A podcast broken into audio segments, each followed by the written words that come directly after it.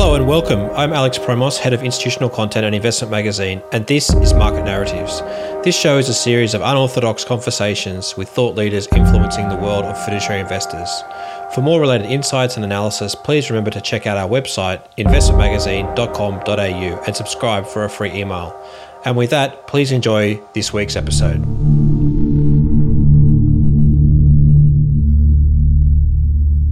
My guest today is Rob Prugue, Principal Consultant at Calidum Investment Research. Many of you probably know Rob from his 30 years of background in uh, superannuation and asset um, management in Australia. Rob, welcome. Hi, Alex. Well, I thought today, you know, what a great place to to kick off the conversation where we have again more irrational exuberance in the markets. You know, we've we've done some research in Investment Magazine around Robinhood traders and day traders getting all excited and pushing the markets back and forth sort of wanted to get your perspective on on what you're seeing today, and maybe in the in the history of what you've seen more um, globally in terms of these sorts of uh, exuberance that we see. Sure, I, I, guess there's really two angles that I would address it at. The first is the uh, I guess the personal uh, self belief, and the second is more of an agency issue with regards to the first, um, I remember when the book Shiller's book uh, Irrational Exuberance came out, and it caused me to reflect um, over my career, I guess. And I remember how ego coupled with maybe how that ego was consumed um, blinded people to this sort of self level of comfort uh, or false comfort and sometimes that was expressed by their consumption, and other times by the way they actually built portfolios. I remember the 1987 crash and uh, preceding the 1987 crash, how uh, people were spending money stupidly. Uh, and some of these portfolios, again, looked rather odd.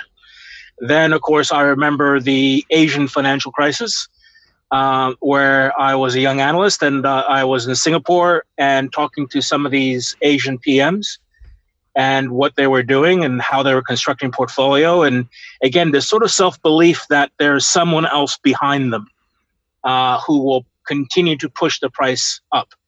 Then, of course, uh, the dot com, whereby even the uh, greats of Warren Buffett uh, were tainted as brick investors.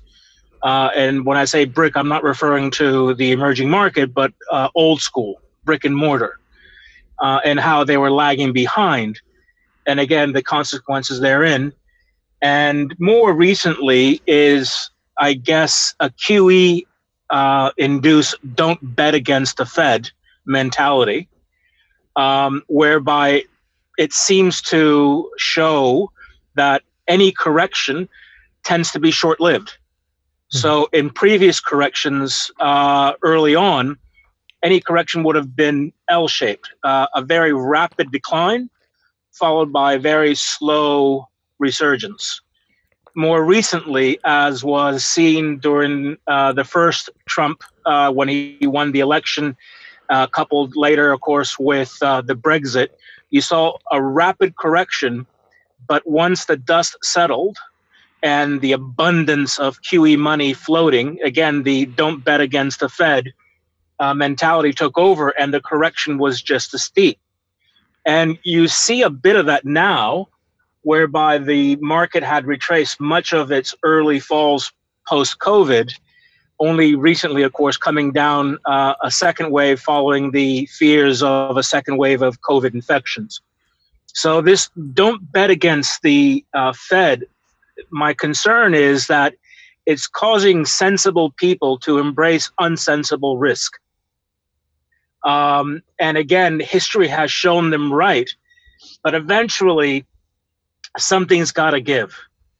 And I have no clue what that is or when that's going to be, but I'm rather confident that eventually the dust will settle and even no amount of uh, QE will be able to sustain some of the irrational um, behaviors, be it professional in construction of fund or an irrational uh, belief that you don't bet against the Fed, and at the end of the day, the Fed will always bail you out.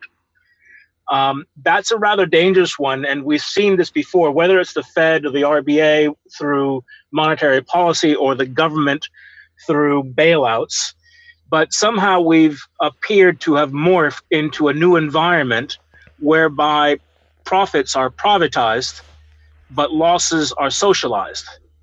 And so, even if the Fed doesn't bail you out per se, the government will. And the dilemma here with regards to superannuation is that one would assume that defined contribution funds, as of course we embrace, the concept of caveat emptor, buyer beware, is supposed to hold. So even though it's nationalized savings to offset future tax burdens, and we incentivize those savings uh, through tax management, would any government allow a large superannuation to go belly up? I sincerely doubt that. Um, I can't really think of one Western nation, democratic nation, that would allow 300 to 400,000 people go broke and see their superannuation wither into nothing. So if this irrational behavior of the, the Fed always bails you out and the government always bails you out, does that actually conflict with this concept of caveat emptor embedded within defined contribution? Have we really been managing in the last five, ten years? Have we really been managing a wealth management business as opposed to a um, retirement business? If it's a retirement business, then our goals should be CPI plus. But the reality is the goals for many CIOs and incentivization of many CIOs is ranking. Um, there's a disconnect here. So, heads I win, tails you lose is a rather hard thing to overcome in this world of, dare I say, irrational exuberance. And the, so at the beginning, I said the construction of a portfolio followed by the agency of the portfolio. Again, this sort of where do I rank? And the agency uh, component is a financial incentive. And, you know, as Tom Peters once said, that which gets measured gets managed. And whether it's the heat maps, whether it's the league tables or the ratings, we tend to uh, favor those funds who have done well over a one or three year uh, period.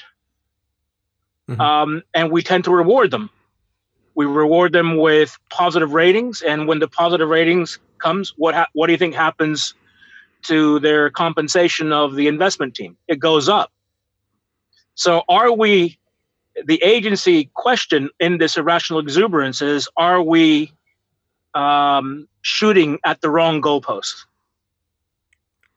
Eh, look, eh, and so it's yeah, interesting. It, it, it, really is a very broad. Eh, so your question is a really broad one, but you, uh, in my opinion, you need to break it down into construction phase and agency phase.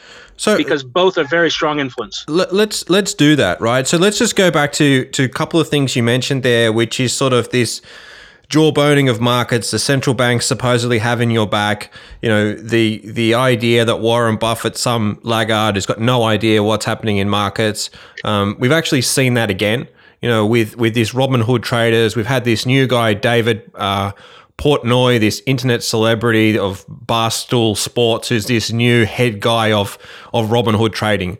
And you know, he's made comments like if you it ain't bragging if you ain't backing it up. And and it's just got it, well, for me, it looks like it's got to the extreme again of, of the 2000 uh, 2000 um, dot com boom days where you know, he's also criticized Buffett and you know Buffett sold out all of his airport stocks or airline stocks, and and this guy's now gone in and, and gone crazy. So you've got this backdrop where it feels like you just can't lose. So if I take that small anecdote and sort of you know, amplify that to some of the superannuation funds, are they also now in sort of, you know, almost damned if they do, damned if they don't, need to go down this path and just keep investing for growth because they need to keep hitting performance targets. They need to you know, keep up with their competitors in terms of these league tables. And maybe they don't believe in markets continually going up, but they've got no other option. Yeah, I, I think you're right. I think it's um, again going back to what I said on the agency issue is um, and how people are compensated. Uh, I don't doubt the integrity what one inch of the investment people, whether inside the superannuation or the manufacturing. Um, I know that they understand the semantics and they clearly understand that however you value it, things look expensive. The challenge, though, is not that things look expensive. The challenge is where the hell do you invest it? If you presuppose that um, all assets fall back on uh, cost of capital as their pricing mechanism, as uh, the foundation of the pricing mechanism, and when the cost of capital is negative in real terms and next to negative in nominal terms, then where are you going to invest? Bonds? And so what you're finding now is you're finding increasingly um, the marketing of unique ideas. And some of these unique ideas are packaged by external fund managers, and some of them are created internally uh, by some investment teams within superannuation. But the question still goes back to the goal of superannuation CPI plus. Are the investors embracing an unrealistic level of risk in order to, one, uh, separate themselves from the pack with the hope of trying to have one of those be a real winner. Um, private equity, you know, when I started in the industry uh, in the late 80s, you could, it was difficult to find any financial literature um, that was supporting and positive on private equity. I remember some of the studies that I read um, showing the track record over the 60s, 70s, and 80s. And it was really sporadic. You know, you had one good year out of five or something like that. So, meaning uh, out of the out of the five year holding period, only one year of it you really made any money. The other years you were losing money, and so when you extended it, the rate of return wasn't that great. Now, of course, that doesn't seem to be happening, and because it's not uh, liquid and it's not visibly priced, it's given people some false sense of assurance. Add on top of that, how some superannuants, superannuation funds, excuse me, are remunerating their CIOs based on the overall volatility of the fund. You know, are funds embracing an unrealistic level of risk in order to achieve a different objective? Mm-hmm. not the objective of immunization of CPI plus, but again to what you said, is there's enough sources out there to bail them out, coupled with the fact that if they get it right, their compensation is going to be very handsome. And if they get it wrong, and, it, it doesn't seem to matter. It, well, if you get it wrong, well, okay, you're out of a job, but you know at least the the RBA or the Australian government will bail out the super fund. You know, when the previous liquidity issues that we had some years back, uh, what saved that fund was other funds coming together and buying these illiquid assets. Uh, that worked when funds were relatively small. There was no major behemoth.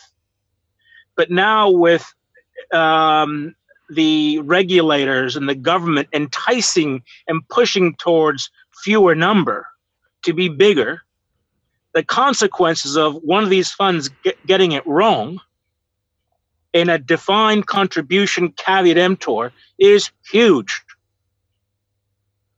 Hmm. And so I've been very vocal in as much saying, fine, you want to be bigger, that's great, but why? If you can't answer why you want to be bigger outside of agency driven reasons, why, as a member, do I want to be large? Mm-hmm. It's interesting you say that about sort of why do you want to be large. I, I, had an interview just recently with Graeme Russell, the outgoing CEO of Media Super, and you know he made some very strong comments around sort of the the benefits of being small, the benefits of being nimble, the benefits of being small enough to understand your members and actually also invest in in your in your uh, industry group, you know that you that you represent. You know, what are your thoughts on sort of some of these smaller funds operating and and you know the the other claim I guess with the the size is that they don't seem to have the benefits of scale. But but does it really matter? Do you need to have these benefits of scale? Well, uh, uh if you look at some of the large sovereign wealth funds, and I'm not talking future fund, I'm talking larger funds than that in Europe and let alone Asia, uh, they would uh, flag the diseconomies of scale, meaning that they're so large that there could be an arbitrage opportunity in microcap but they can't participate because they're just too large. Um, firstly, the um, the larger you are, the more difficult it becomes to arbitrage the inefficiency of a strategy. Um, also, coupled with the fact of the QE and the large flows of money, um, the beta arbitrage or the market arbitrage is pretty much non-existent. It's just going with the flow, the inefficiencies. So you have to find sub sectors and sub markets within a broader market to find where the efficiencies may lie. Could be uh, bank loans versus corporate debt, as an example, uh, or it could be a certain real estate tranche versus all overall commercial real estate. Mm-hmm. Um, but this this economies of scale is is again the challenge. Now, I would recommend all super um, everyone working in superannuation, particularly industry funds, to reread your reports, your annual reports, and the documents you send, and show me where it says we are pursuing economies of scale to make more alpha. It's not going to be in there. More often than not, this issue of economies of scale, I think, has surpassed this issue of trying to find something cheaper to differentiating ourselves and being the big behemoth that people naturally want to come to us. Now, anyone who has done CFA level one knows of Michael Porter. And uh, Porter analysis basically says if you're going to run a strategy, there's only really two strategies to run. Strategy number one is to be the biggest, where you do get economies of scale. Um, and you can survive, but you have to be the biggest. Strategy number two is you have to differentiate. You have to be unique. Your offering has to be unique. If you're a medium sized manager or super fund and you're not employing one of these two, you're going to lose. The market will overwhelm you. Um, so if we look at superannuation, there's a lot of medium-sized funds who are ambition whose ambition is to be in the top five. The question I would say is, okay, what is it going to cost you? What um, new risks will you be embracing that you currently don't embrace? And are you able to manage those risks? It's these questions or the lack thereof uh, is what concerns me. It is sort of uh, drinking the Kool Aid and presupposing that bigger is better no matter what. Mm-hmm. Um, if you're pursuing bigger and better, you better do it for a cause and be able to show that that cause is going to benefit the members. Because in essence, your members are subsidizing your marketing and they're subsidizing uh, through some of the investments that they ontake uh, as these funds grow and they ontake other DB plans and DC funds. They're, they're taking the uh, valuations as in the ledgers of these other uh, funds, which haven't necessarily been stress tested. And so the members are subsidizing a uh, the management's ambition to be large. So there too, I think there's a level of governance to oversee this required. How is it doing? What's the the members? Um, what are they funding? Are they aware of that funding? And the best example I can give you was when I was at New South Wales State Super, and the then treasurer Michael Egan decided to sell State Super to later to Morgan Grenfell, and of course later becoming Deutsche. Um, what they did, the government did, is they had they hired an investment bank, but they also hired Mercer's, and Mercer's objective was purely to make sure that the members weren't going to take on any unnecessary risk in order for the government to offload this investment. And I think the same thing could be said here uh, within superannuation. You want to internalize? Fine. Who's representing the member? Now, the clear answer, of course, is the board. But all too often, the board, um, with a great amount of respect, either doesn't have the gravitas to challenge management on some of these uh, risks that they undertake, or two, they embrace the theory and they're letting their colleagues getting on with it. Um, that is how disasters happen. Not out of some sort of corruption, not out of some sort of um, um, malfeasance, but rather uh, a false sense of security that we're doing the right thing because you haven't challenged that view. Mm-hmm. Let, us uh, maybe take it from from that sort of view that that you, have just described. You know, if you were thinking about you know a, a smaller fund, maybe in the five billion dollar mark, even up to sort of the 20, 30 billion. If you were sort of sitting in a fund and you're a, a CIO of one of these funds, you know, how would you prepare the portfolio and then the various systems and governance that you want around you that's constantly challenging your thinking to make sure that you're actually taking into consideration these these risks that you've just described?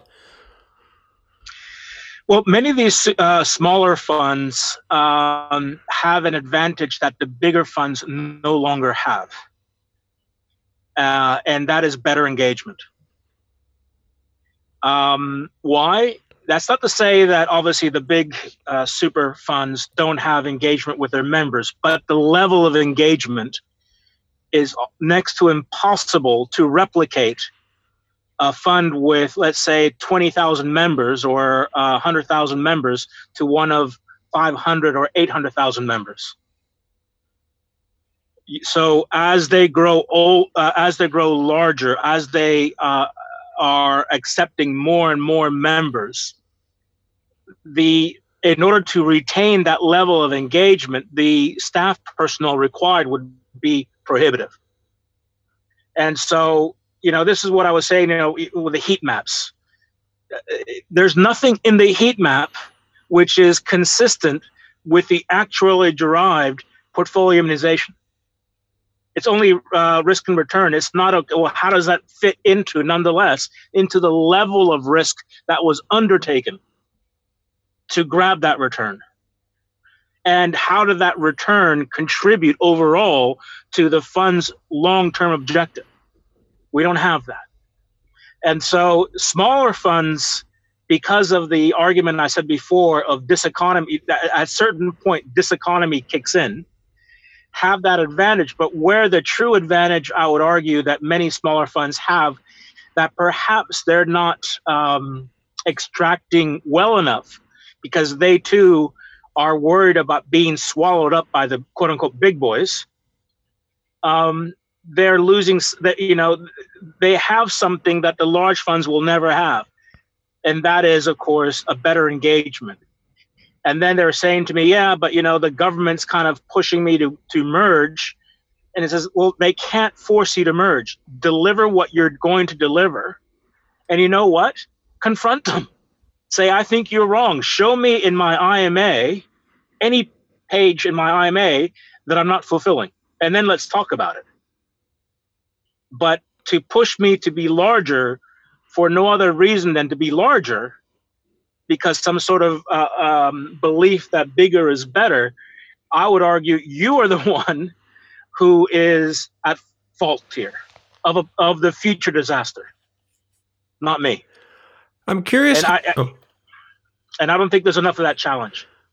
It's interesting when you, say that sort of this challenge because I actually sort of think about it that the the problem is also um, an equation problem to solve because the whole premise with these league tables is really for funds to to you know solve for a maximum return. You know without really much control around risk. Like let's let's be honest there. So in one yeah, case sure. you're trying to solve for this return a max return with risk sort of seen to be sort of agnostic versus a CPI plus target, which is what you say it should be, right? And what a lot of them are also putting in their in their PDS documents and so forth, right? Shouldn't they yep. be solving for a, a, a CPI plus three or CPI plus four, and they solve it for the best, um, you know, uh, return or they hit that return with the lowest amount of risk? Isn't that really what investors are looking for? Hitting a particular CPI plus target, it's consistent through time and they minimize risk. It, it, seems like we've got the equation, what we're trying to solve for, completely incorrect. I, I think so. Um, but then again, um, you know, maybe you and I are, are singing from our own hymn book, uh, and I accept that. But I I constantly challenge that myself and said, what am I missing? Because this is going on for a long time, and it hasn't really, um, I guess, been challenged enough that people are are coming around. Um, and the only answer I can give is is it's funny how there's no league table for DB funds. Yeah. It's funny how there's no league table for variable annuities funds. But there is a league table for DC. Why? Is is a DB and a DC, as Keith Ambeck used to say, the only thing that separates a DB and a DC is where it sits on the li- who, on, who owns the liability. They're both pension funds. So why is it that these league tables and these agency issues are more prominent in these in in our system than in other countries that has more DB or PAYG or variable annuity? And uh, that is my other beef. My other beef is, as I said before, on caveat emptor. Uh, it's almost like these uh, league tables and heat maps are encouraging the, encouraging and promoting this irrational exuberance and irrational behavior, forcing funds to embrace levels of risk that no DB fund or variable annuity would ever do. And if that's true, then do us all a favor. Get rid of the tax incentive. Hmm. Don't let the taxpayers subsidize the saving schemes so we can create a wealth management business.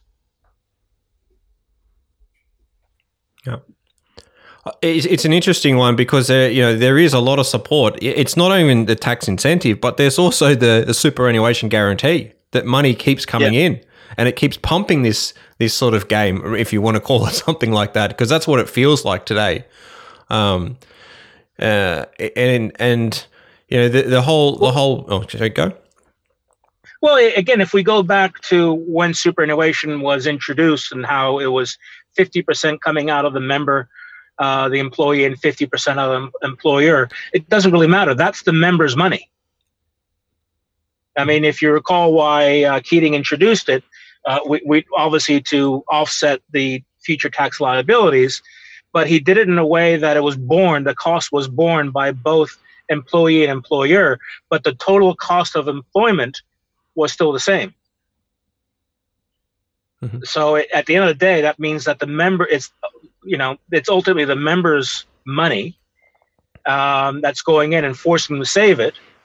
And it's, it, again, it's going into this wealth management outcome because of the way we're rating and uh, rewarding funds who are successful because the goalpost that which we're aiming for is the wrong one.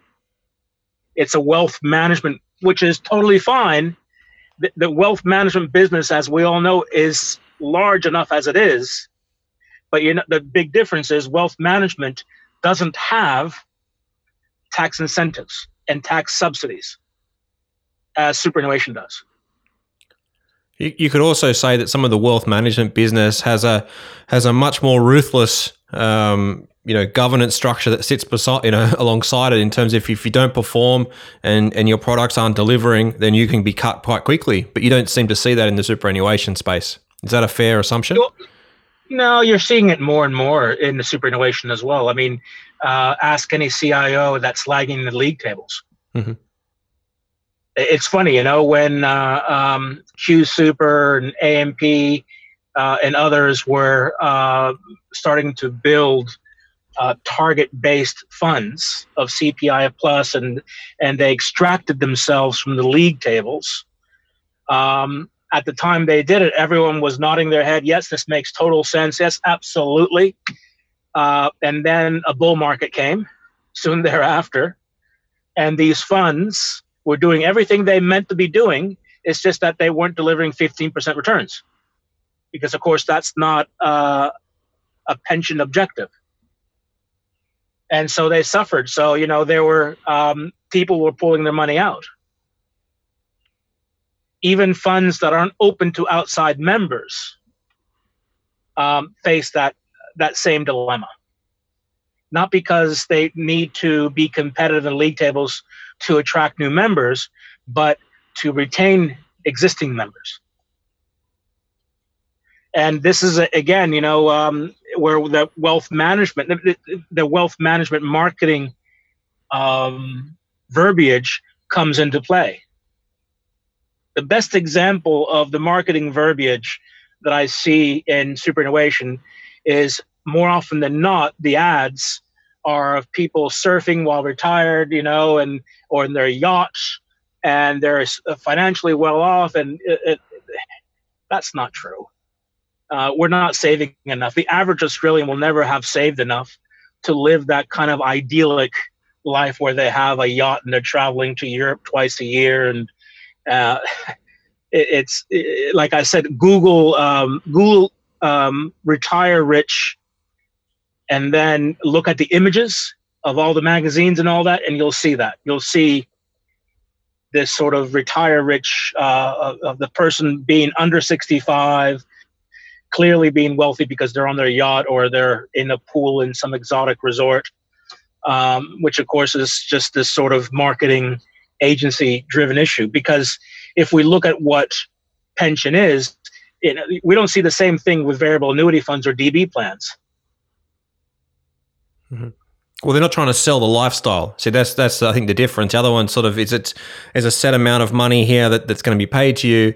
The DC plans are there to sort of sell this almost get rich quick style, you know, mentality where you can you can have a big you know pool of money at the end that you know, becomes this retirement and pot. And it, it, sorry, so keep that thought mm-hmm. about again the selling the lifestyle and, and selling it. And again, we're breaking away from that CPI plus three objective. We're breaking away from the annuity stream that pensions is meant to give away.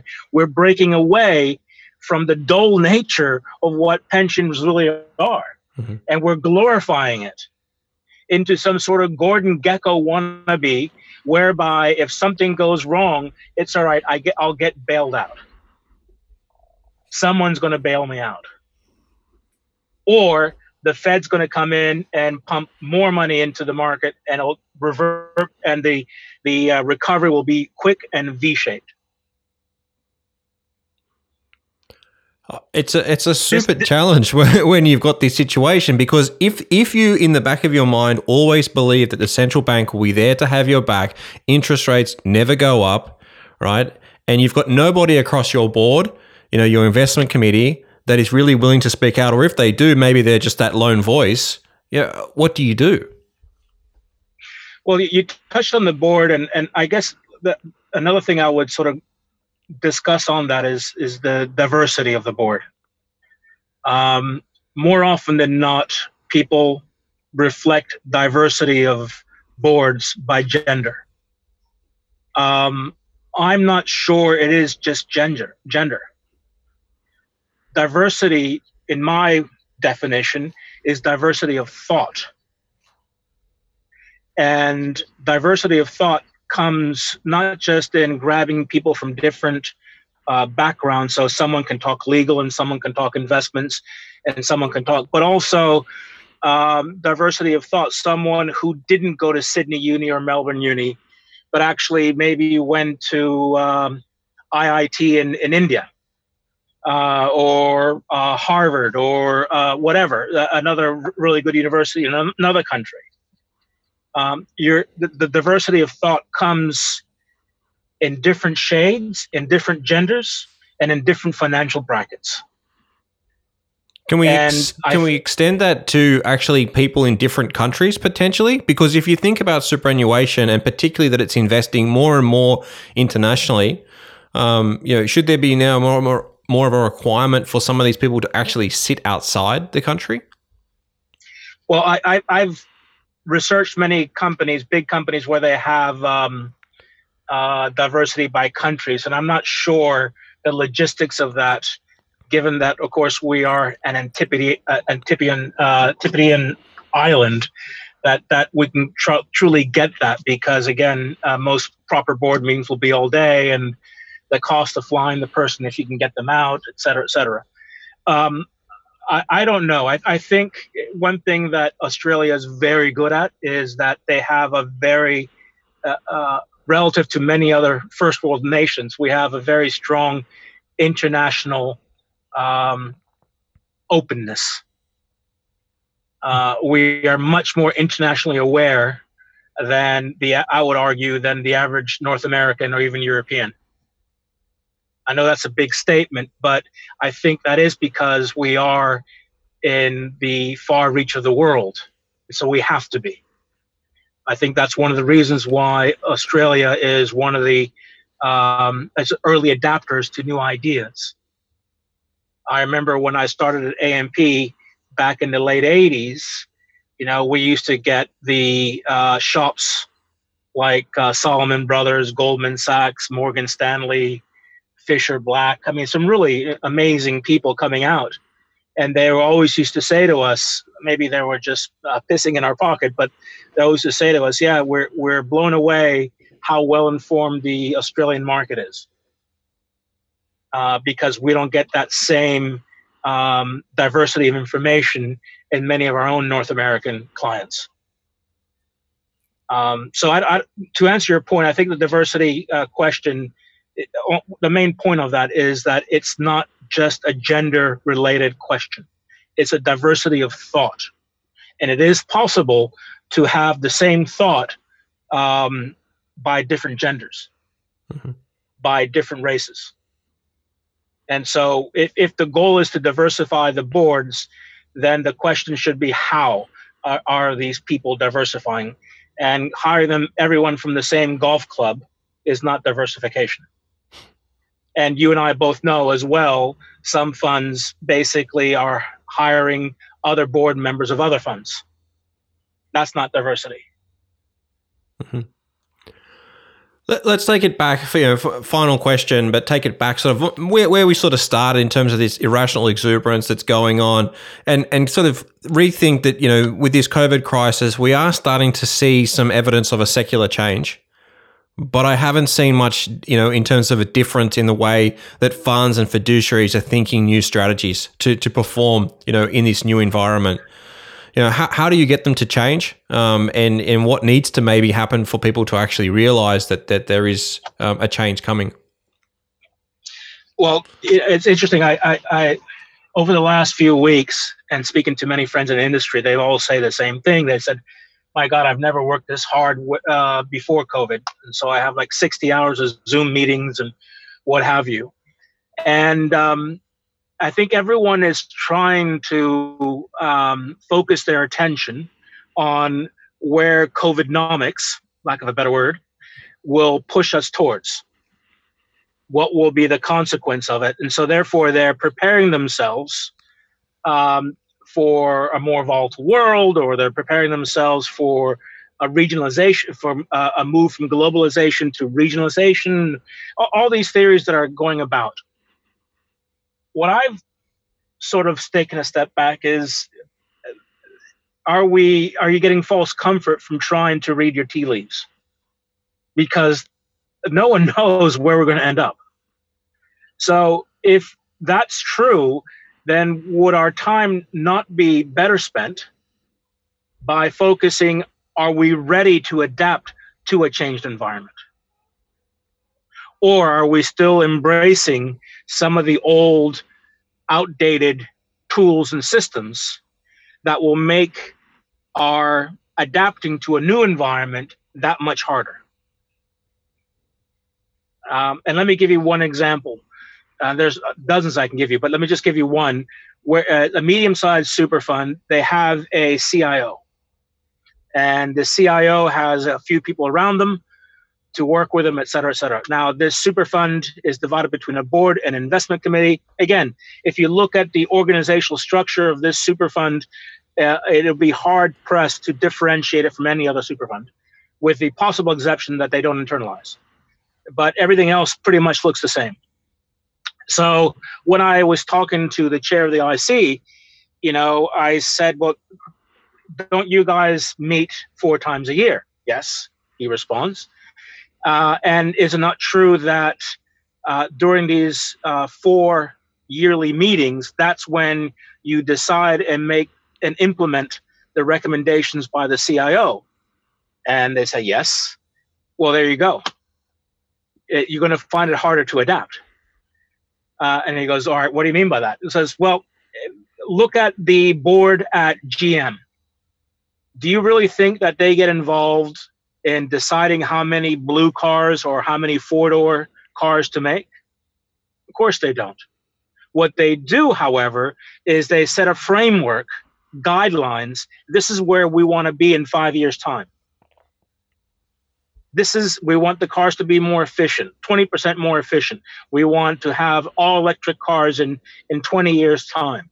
Uh, now, within these parameters, we want you to get there and so, what I was saying to this fund is, uh, as I said earlier, the L shaped recovery is long gone because of the, again, don't bet against the Fed, the QE 55, whatever number we're at right now, uh, has meant that the recoveries are more V shaped than L shaped. And so, by the time you decide to do something, uh, sorry, this, you want to execute something that's been researched two months ago, you're too late the market has already repriced it. And so, wouldn't you be better off, given that you've spent members' money on bringing the CIO, to give guidelines to the CIO and then say, this is what we want you to do? And the question you should be asking your CIO is given the guidelines, is there any reason why you don't think you'll be able to reach your objective? Is there some impediment that will block you from adapting and moving within the guidelines? That to me is a more realistic question because at least I can I'm better able to identify that's what's wrong within me than trying to pontificate where the market's going to go. It makes makes a lot of sense, and it's it's also the reason why I think you see some CIOs have chosen to allocate money to to these multi asset style products because they recognise the the difficulty of being able to move, um, and and the oh, structure yeah. that they have, and so this is a way that they can feel they can can uh, still get get access to you know good managers that can hopefully you know be be dynamic in in their approach to to markets and these fast moving um, situations that you just described but it, the, the other example I give of, of this agency issue and how it fits in is um, right before the uh, dot com crash. Um, you may remember Boots PLC story.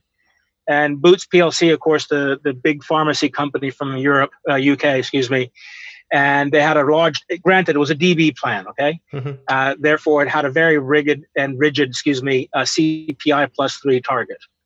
Um, anyway, I guess about three months before the correction, having uh, participated in a very strong bull market, the fund was uh, fully funded plus 10%, percent mm-hmm. 10% cushion.